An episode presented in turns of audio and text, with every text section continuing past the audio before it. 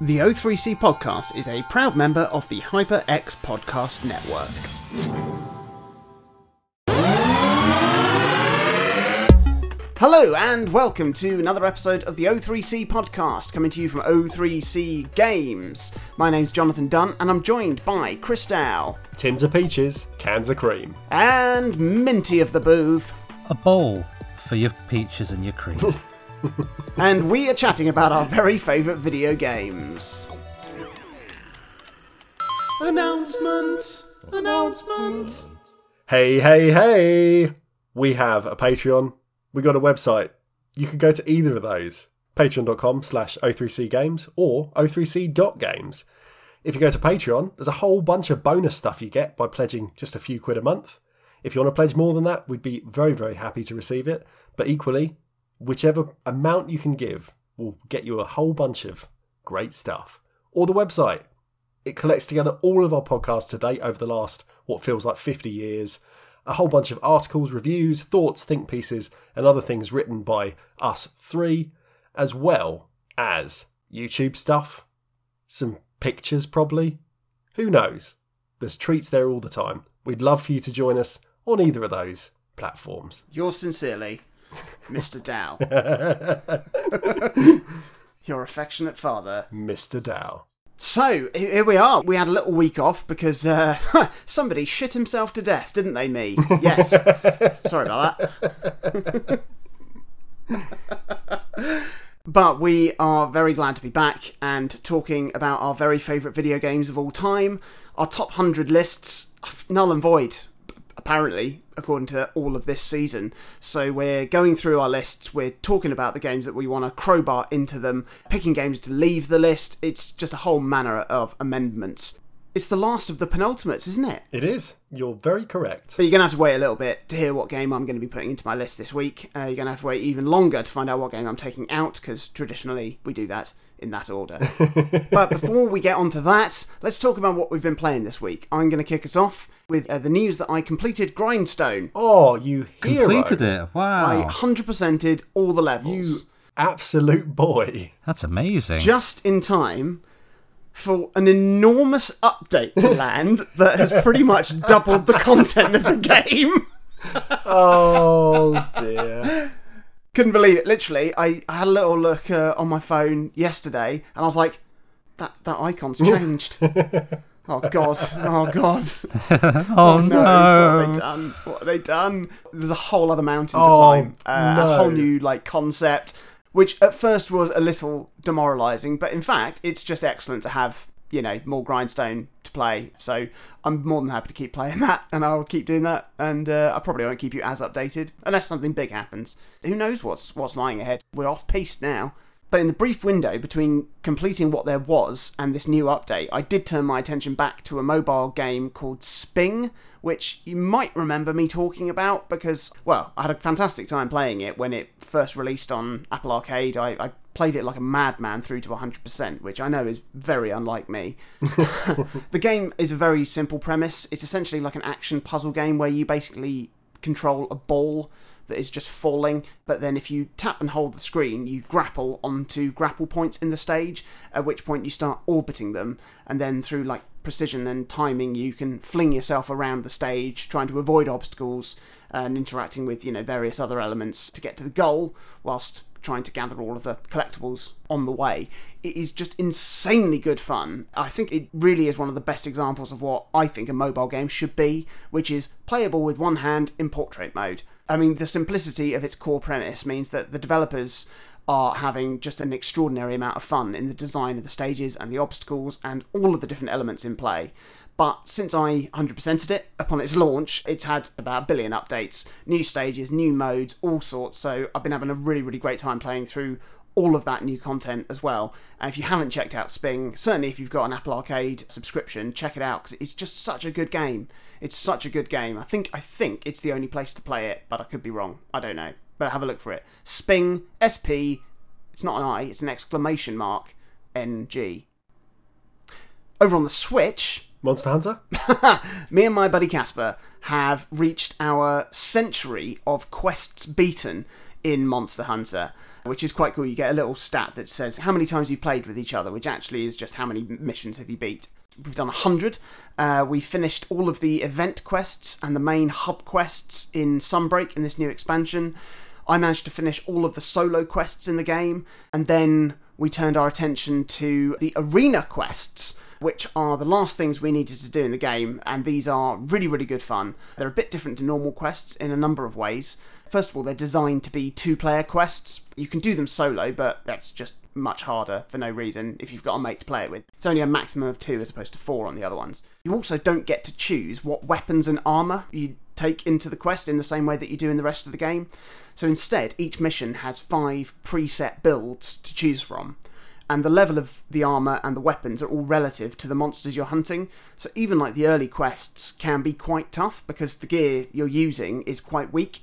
And because there are like 14 different types of weapon in the game, the chances are that the selection of five you're given per mission won't have the weapon you're most familiar with using. And even if it is there, like the setup of the skills for that weapon might be quite different to what you're used to, which can be equally as jarring as, you know, just trying to learn a whole new weapon. So it means that you're forced outside of your comfort zone on most of these quests. The good thing is you get to try your hand at a whole bunch of weapons that you probably haven't tried before. And I mean, aside from a couple of the quests, all of these arena missions take place in a small enclosed arena, as opposed to having to like track around a entire massive location. So they're all quite quick and immediate, and uh, yeah, they're just a very very different type of challenge. And I mean, I hadn't even touched these missions from the main game, so me and Casper made our way through all of the ones from the main game. And then we did the extra challenge set from the main game, which are like extra tough ones, especially the last quest in that set, which I genuinely didn't think we were going to be able to do without just getting a lot of practice in with like one of the weapons we had to choose from. But oh, the great thing was just with a bit of strategic chat between me and Casper, and also then sort of starting to hit a nice bit of rhythm with the dual blades weapon that I was using for that. We managed to do it on like our third try, which was just, oh, it was superb. Well done. And then we moved on to the new Master Arena quests that have been added in the Sunbreak expansion. And like when we looked at them, we thought they looked fairly unimposing, certainly compared to like the challenge ones we'd just done. And like we got through the first Master Quest pretty easily. But then a short way into the second mission, one of us fainted, which is, you know, fairly commonplace. And all quests have a shared three lives between you. Apart from these ones, which all of a sudden put these quests in a very different light because if either of you die once, that's it. The quest is failed. Oh dear. And the tension becomes just extremely high because often these monsters, if they catch you with one big attack, that can stun you, and then they'll follow it up with another attack which will see you off. And especially if you're playing with gear that you're not used to, or you're running out of health potions because there's just a set amount of health potions you get. It's not like you can just go back to your camp and restock. It's just, it's so, so easy to get caught out. And we had like, oh, we just had a massive ball ache with the third mission in this set. Mainly because at the moment I've got some shittily tethered internet because BT are a bunch of cunts. and my internet connection kept dropping out and disconnecting me. And uh, I mean, this monster as well is really flipping big, which means like you can think you're out of harm's way, but these massive fucking monolith arms will just like reach you. And we even have a moment where, like, we were right near the end. We knew the, the monster was on its last legs, and I got disconnected. And Casper managed to just finish the last little bit on his own, which went down as a win for him, but not for me, uh, because with all of the lagging and stuff like that, I got hit and died. But fortunately, he hopped straight back in with me to uh, to help me beat it myself. So that was really really nice. I mean, basically, we were on a mission then to finish all of the quests. Mainly, our intention was to beat them all before Xenoblade Chronicles Three came out. The last three missions were, well, two of them were okay like one of them was against a massive ice werewolf, and like we'd had such a hard time with this third mission that we were like sort of breezed through that.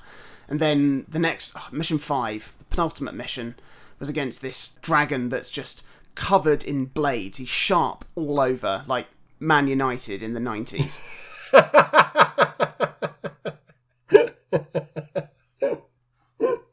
Uh, that's good. Thank you. I made that joke to Casper, and because he's uh, American, I had to send him a, a picture of Manu in their Sharp sponsored kit for context, just so he knew just how clever and funny I am. Absolutely right to do so. Absolutely right to do so. Yeah, yeah. But again, like we managed to get the better of it, which was really, really good. But then this final mission, you're playing against this variant of a monster called Rajang, which is this just monkey bull electric m- monster. And there's a there's like an enhanced version of him called the Furious Rajang, and he is so fast, so relentless, so strong. And I mean, I was using a weapon that I wasn't used to, which was the massive big great sword, which Casper's quite familiar with. So he was sort of leading the charge with that. But then, like, oh, yeah, one of us would get hit, and then oh, obviously game over. And then, like, we get so close, and then like we'd do like a risky move, and it wouldn't pay off, and we'd die. I really thought that this this wasn't it. There was a couple of nights where we were like, look, we're not getting anywhere tonight. I need to go to sleep. He needed to make breakfast or something. I don't know what the time difference is. And then last night, finally, we said, right, let's set aside some time. He handed parenting duties over to his wife. I made sure Nora was down for the night. I had a stable internet connection. I was like, we are taking down this absolute fucker. Three or four tries in, we were still making the same errors. We were still getting caught out because these weapons are so they're so big that they're really powerful, but they're so slow. So you really have to sort of like hedge your bets behind like an attack because if you time it wrong, you're getting hit. If you miss, you're getting hit. If you don't get enough damage in, like it's not worth the risk. And it's oh. and then finally we managed to do it. Oh, you beauty. I'm incredibly proud of it. It was certainly one of my favourite sort of cooperative gaming memories because like we worked so hard not just on that one mission but to get to that point in the 100 quests and stuff we'd won before you know all the way up to that all of the sort of the chat and the strategy and Casper sort of teaching me the ins and outs of the, the different weapons we were trying to use and all kinds of things. It was just like such a victory. And now I've got all the quests checked off in the game which is mad, and I, I've almost tripled my playtime from what I had done before. Wow. Which is, is crazy because, I mean, that shows you just how big this expansion is. you know, it really is just like the whole game again. But it's also given me sort of like renewed interest in, in trying out, because I've tried out some of these other weapons, I'm now like going back and sort of trying out some of these other ones and then trying to make builds of armor and all kinds of other bits and bobs to suit those weapons. And oh, it's just it's just so unbelievably addictive. Like it's it's crazy. It's so good. It's so good and so versatile. That's the thing. Like the range of different weapons you've got means you can play the game in so many different ways. I'm so glad that there's still content going to be coming out. There's going to be new quests being added in. Me and Casper are still going to be jumping back in to do those together, and I'll probably keep playing and tweaking my build, you know, and uh, harvesting various materials to make various weapons of various things because it's just so goddamn fun to play. And also, I bought Monster Hunter World on Steam Deck, uh, which I know doesn't quite have as many quality of life improvements as were introduced in Rise. But I remember when I played Monster Hunter World and I was just like, I've got no fucking clue what I'm doing and sort of wrote it off. I reckon I'll know my way around at least what the game's trying to get me to do. And Casper's bought it on Steam as well, so we're going to be doing some co op on that when I get my internet back up and running so I can download that 80 gig file or whatever it is. Jeez, yeah, yeah. Monster hunting. I tell you what, I'm so glad I love it because it is so so good. It's so good, and I must say it's probably worth saying now that given all of this stuff that I've enjoyed in the game since I spoke about it in my amendments. Its position on my list is certainly rising from where I placed it then, which I think was Yeah. like in the 30s or 40s, and I really wouldn't be surprised if this is tickling the top 10 uh, when it comes to the final reshuffling, because, uh, yeah, it's just absolutely outstanding. What an absolute game. Chris, what have you played this week? No prizes if anyone wants to guess that I'd basically just spent all my free time this last week and a bit fucking around with the Steam Deck. Wee, the more I play it, the more I think this is a machine that the whole MO was just make a device for Christopher Michael Dow because it's such an all things to all people machine. But in that hypothetical spread of audiences, I feel like depending on what mood I'm in, I'm part of every pool. Because if you want to just play Steam games out of the box, there's now thousands of Valve verified titles that will install and run and take zero tweaking to enjoy. So, as an example, a few days ago I installed the open world Mad Max game, The Steam Deck will run it with all visual settings maxed out. Mad maxed out. What? You right? It's just ungodly tech that's putting the PlayStation 4 and Xbox console versions to shame. Yeah. And it's a fun enough game, and it probably cost me like three quid when I picked it up, and it looks incredibly good on the Steam Deck screen. I'm not going to play the whole thing, you know, but it was three pounds. It was three pounds, and it runs out of the box.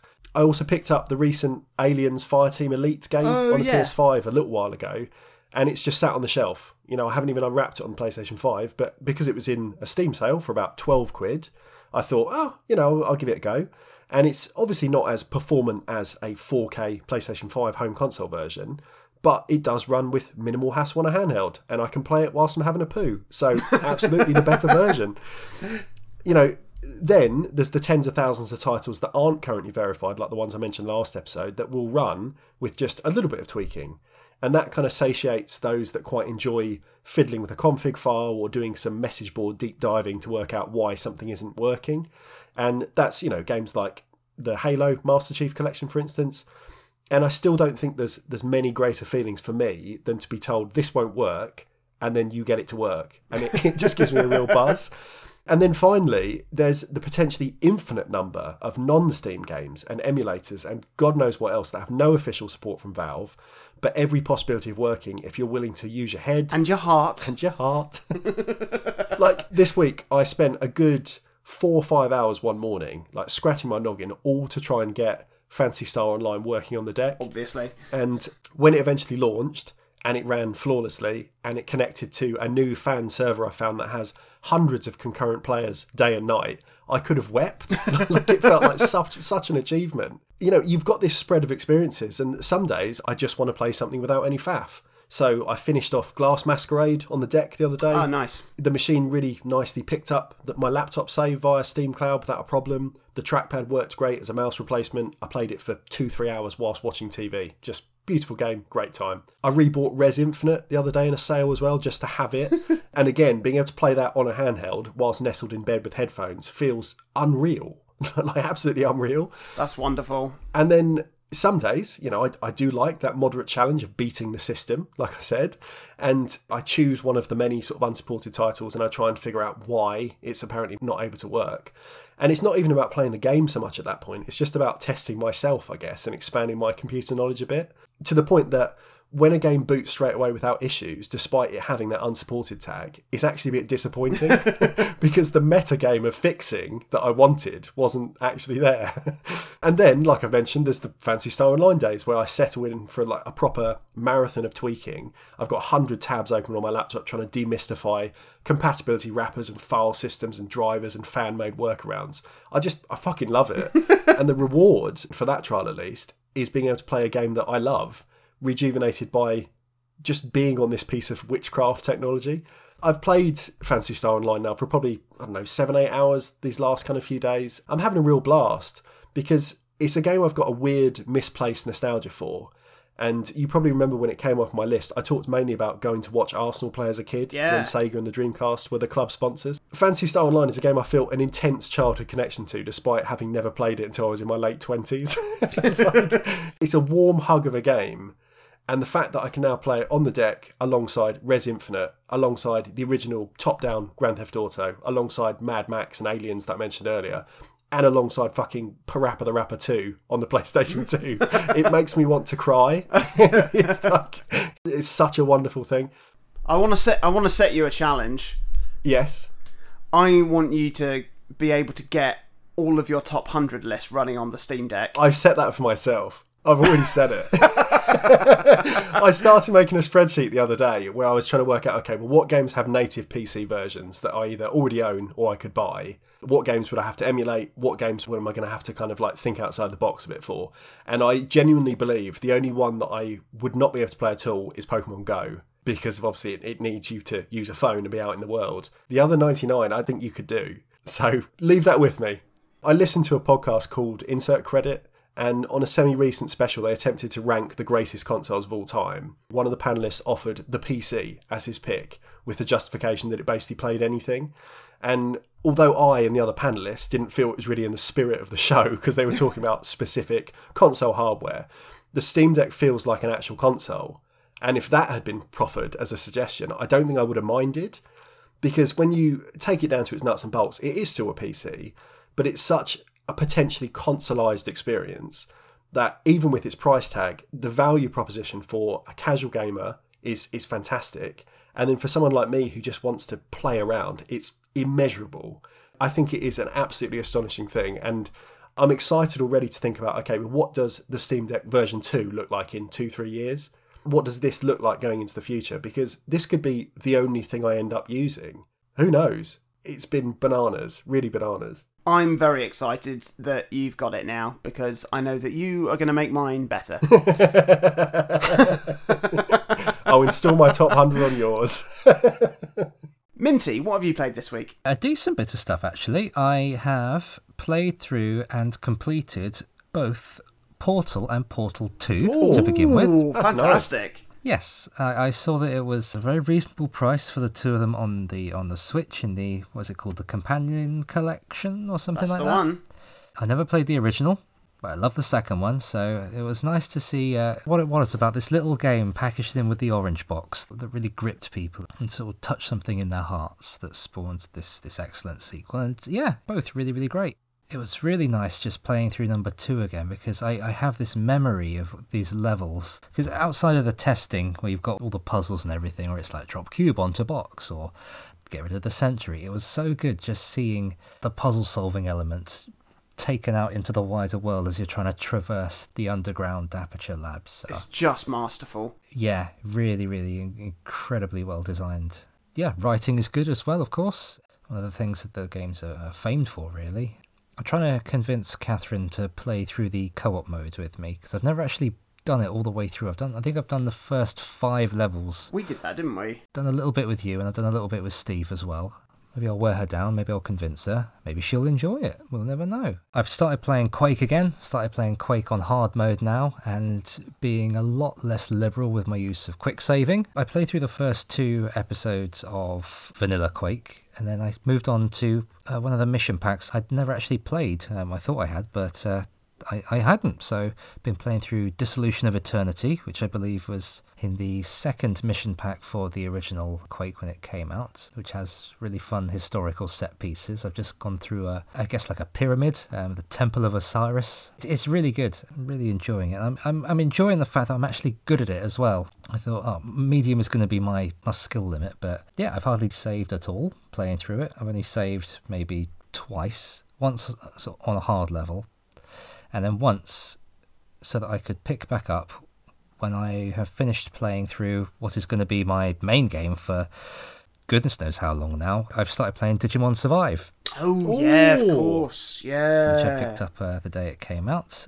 Oh boy, this is quite something. I'd, I'd just like to say if you are one of the people that are review bombing it on Metacritic, get a fucking life, you twats.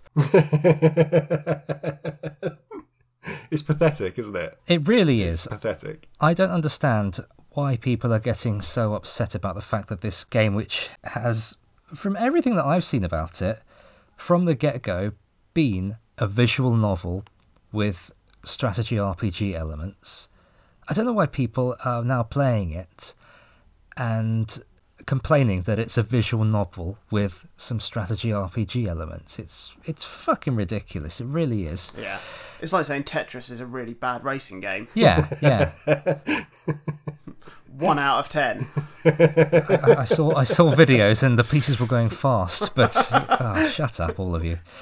Anywho, yeah, I'm really enjoying it so far. I don't think I'm out of the tutorial just yet. It's one of these games where every single dialogue choice you have has an effect. Not necessarily on the story, but on your affinity with each character, and then your affinity with each character has an effect on the battle. It might have an effect on the story, I don't know just yet, but you've got all the characters that you're in this creepy abandoned school with trying to survive. I'm just in the place now where we found some rations, which is nice. So you've got your affinity with all the different classmates there who've all got their own Digimon, who they are also um, interacted with and gaining affinity with, and all the rest of it. But there's also branching dialogue choices where you can increase three parameters. One's called moral, one's called wrathful, and the other one is called harmony. I don't know what they do just yet, and every single time there's a dialogue option, I'm absolutely crippled because I'm like, I want to do this. It will probably be better if I did this one though, and then this one should happen, but I don't want to do it. I'm having real trouble with it, but it's great. The battling system is fun. It's like um, it's grid based. It's like Fire Emblem or Disgaea with a little bit of Shin Megami Tensei thrown in because you can. Cock. Well, n- Digicock. not just yet. No, Wagamon. you can recruit Digimon, which I haven't been able to nail just yet because instead of just being like, here, take some money, here, take some items, it's like they ask you questions and you have to get a gauge on their personality and answer again a multiple choice quiz to try and get them to join you. Oh boy. Uh, it can get a bit frustrating if you think, here's the pink bird. This pink bird is friendly, doesn't like fighting, it likes food. You pick all those options, and it's just like, oh man, you're so lame, and just flies away, or sort of gives itself a buff for the rest of the battle. Although that said, I, I haven't actually taken their uh, their elemental attribute into account when I'm doing that quiz, which is just something I've thought of there. So I'll do that in the next battle and see how I get on. But no, really enjoying it so far. It's it's creepy in places. I saw a ghost. Ooh. Spookamon. Yeah, and I think I don't know so far, but I think this abandoned school that we're in is in the digital world. I think it's like a parallel dimension thing going on, which would explain why there are some glitches that you can only see with your phone. You take a photo of it to get an item or trigger a random encounter. Yeah, got my first Digivolution. My Agumon digivolved into Tyrannomon, which I've seen in the in the publicity. So I think based on what your morality, wrathfulness, or harmony, whichever one was stronger, it would change into a different one. But I think that was just a, a story evolution, which gives me great hope because X Tyrannomon is my favourite Digimon. So I'm hoping I get to get that on my team at some point. But like I said, early days yet, I don't think I'm out of the tutorial, but I'm really enjoying it. I'm going to be playing it for years and years and years because I can imagine that I will be playing through it again and again to get all the different um, story paths, every different um, affinity with, with all the different characters, and and all the Digivolution trees as well. There's going to be a lot in here. I can just I can sense it. One last thing I've been playing as well. I've been playing a game on my phone called Golf Blitz. Kind of inspired by Chris playing everybody's golf uh, week in, week out. I, I thought oh, I'll pick up a nice multiplayer golf game as well. It's quite fun, I guess. It's just a 2D tournament type thing where they've got, got all these crazy courses. You're against three other people, and you have to not get it in in the least amount of shots, but in the quickest. It's a race. All of your balls can bounce off each other, so you can knock people away from the hole, as I like to do, if somebody's just about to sink it into the hole. Yeah, it's fine. I mean, fun little characters, uh, nice costumes. The leveling system is fun. You open up packs of cards which have points for upgrades for your abilities and your costumes. And when you unlock an ability or a costume, it gives you XP, which you then use to level up, increase your stats. It seems like a good balance. I'm, I am having fun playing it.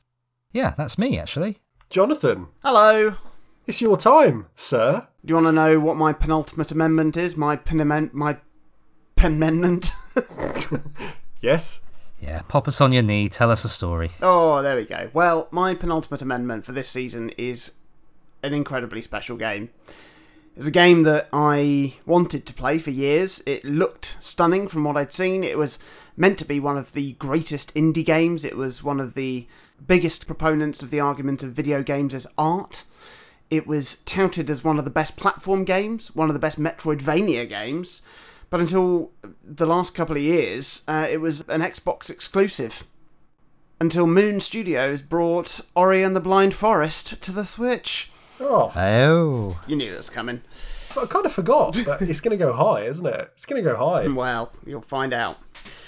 So before I start, it's worth saying what an incredible porting job has been done with this game. It's nigh on impossible to see the difference in the graphics or the performance between the Switch version and the original version, obviously on a much more powerful machine. There's zero loading times between areas. It's just all so seamlessly put together, and it's a really lovely fit for the handheld as well. There's so much beautifully realised, whimsically fantastical intricately designed environments. It is like having like this whole little fantasy world in your hands. I mean, it was a no-brainer for me to buy this day one on the eShop and make a start on it straight away.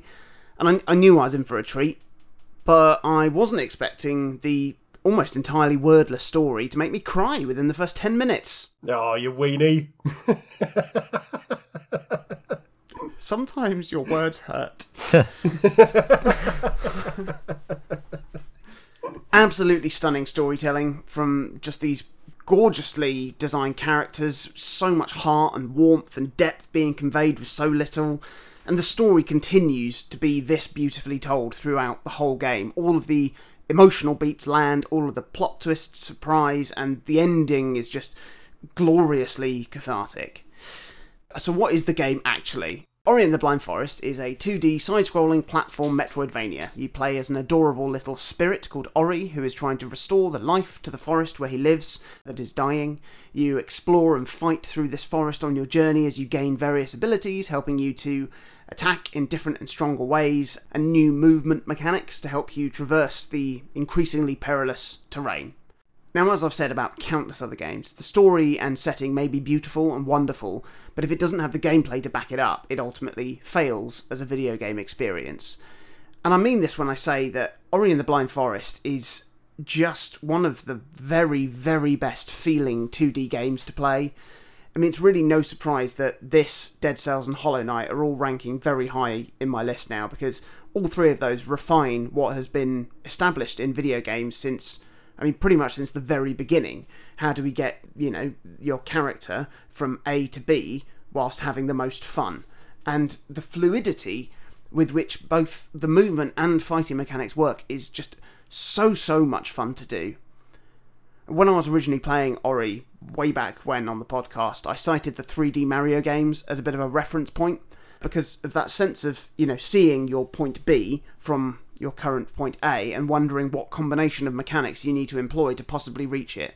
Like, surely it's impossible. You know, you, you definitely need another mechanic before you can get there.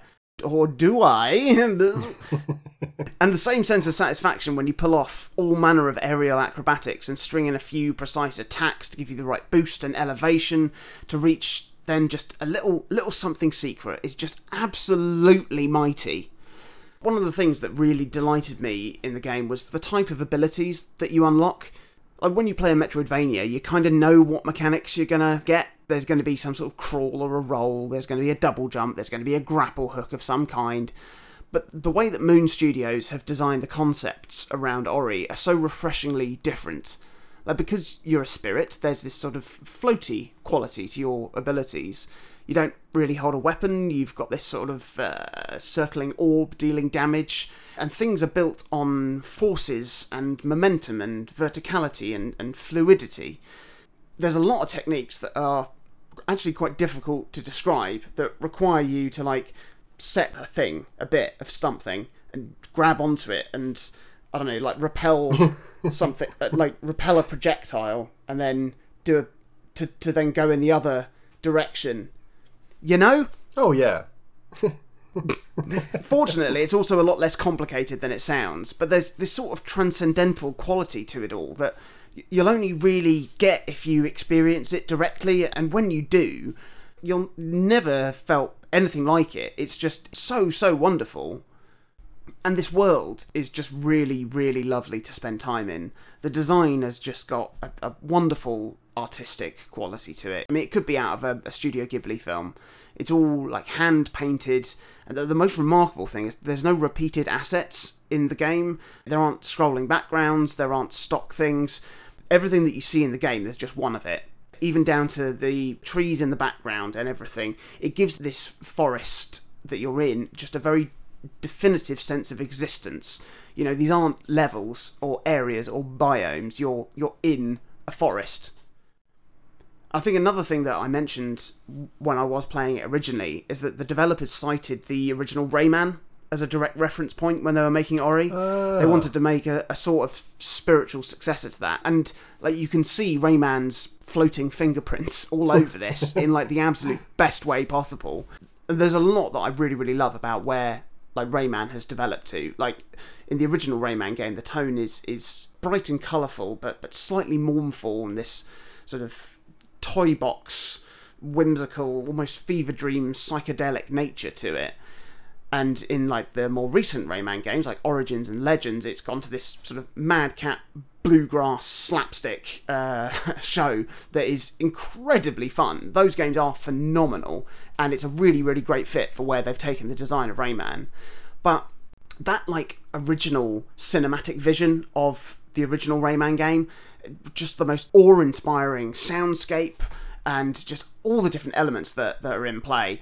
It always sort of saddened me a little bit that the Rayman series didn't really retain that after the first game, but that is what is exactly here in Ori, and it's just it's so so wonderful just to have what I wanted, to be honest. So have your cake and eat it. Exactly. I'm going to have my Ray cake and eat it.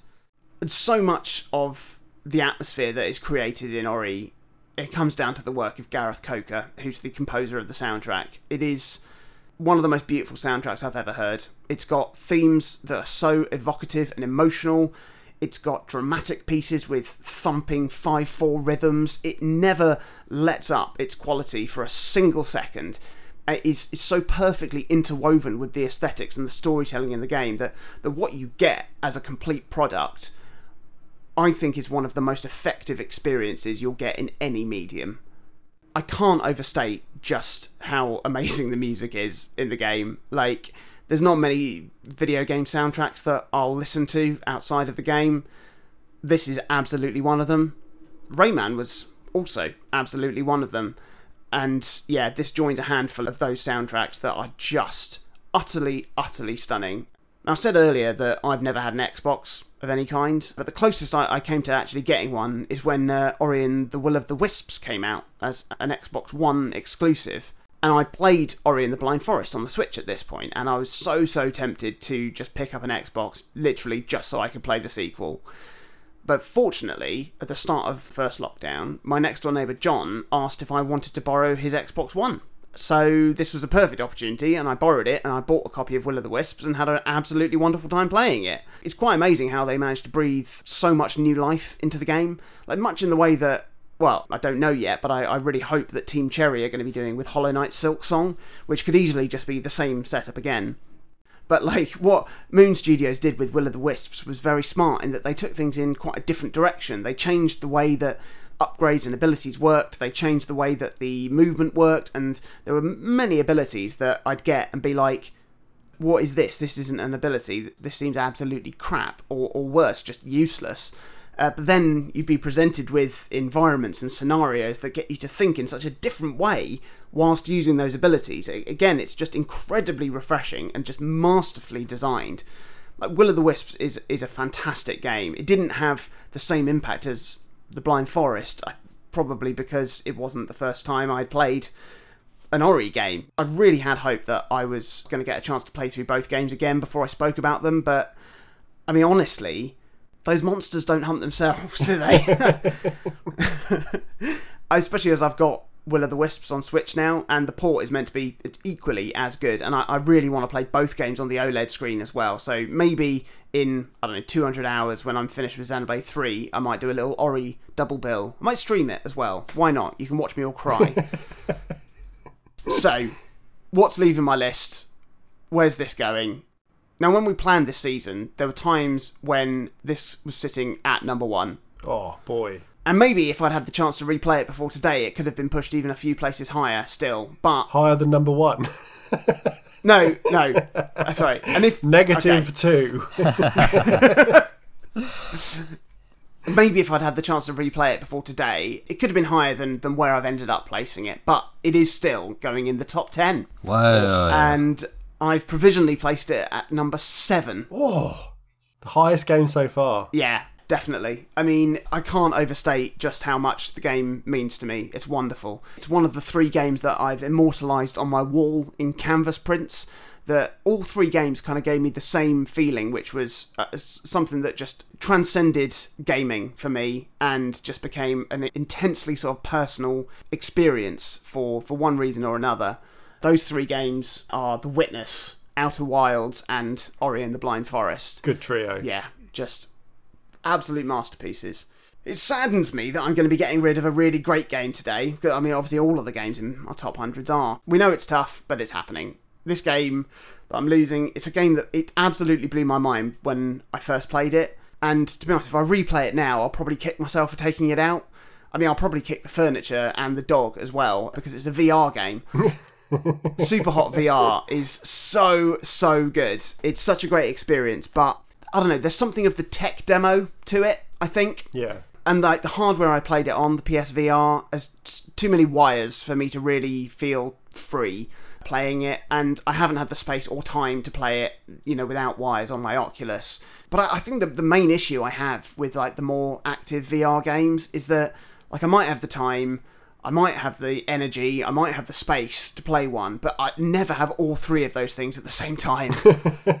Yeah. So yeah. unfortunately, I'm taking Superhot VR out of the list, but I am so so glad to have Ori and the Blind Forest in my list, right near the top. It is a masterpiece, and I just cannot express how much I love it and how much I think everybody would love it if they played it. So please play it, love it, tell me how right I am. It was nice watching you play it. I've never played it myself, but it was uh, had a very striking aesthetic. I remember, and a huge bird, There is a big bird in it. Yeah, Yeah, from Sesame Street. yeah. He's there.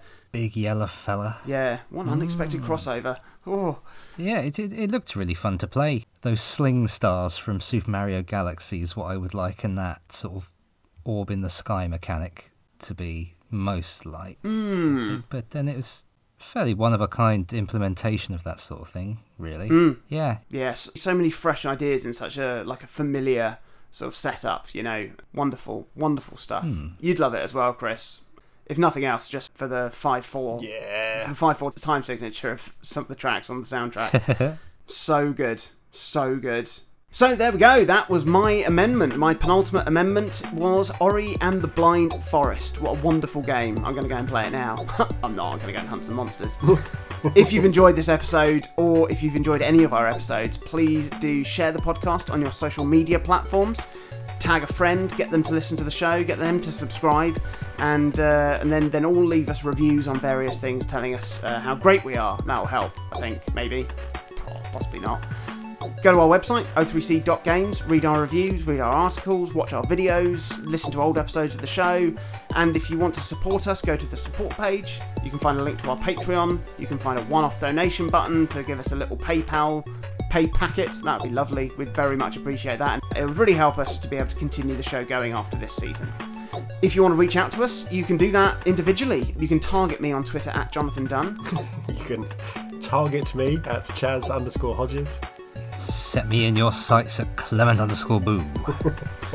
And please do join us next week when Minty will be amending his top 100 list for the very last time. For now. See ya. And now a word from our sponsor. And now a word from our sponsor. And now a word from our sponsor.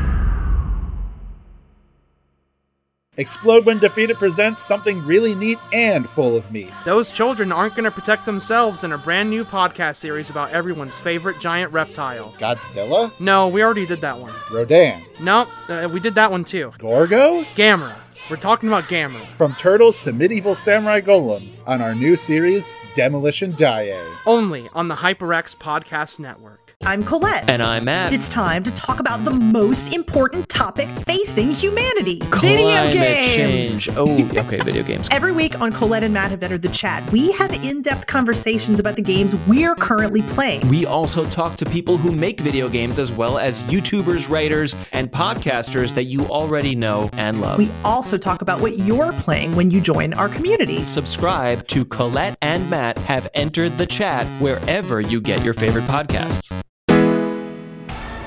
Class is back in session and HyperX has the grade A gear you need for dorm life, remote classes, and for schooling folks online. Shop the HyperX back to school deals going on at hyperx.com to help make your return to student life a breeze. Comfortable cloud headsets can help keep you focused and you cram for finals with some lo-fi beats. And stay productive with lightweight Pulsefire mice, responsive alloy keyboards, and more. Keep your GPA and your KDA high with HyperX products and accessories.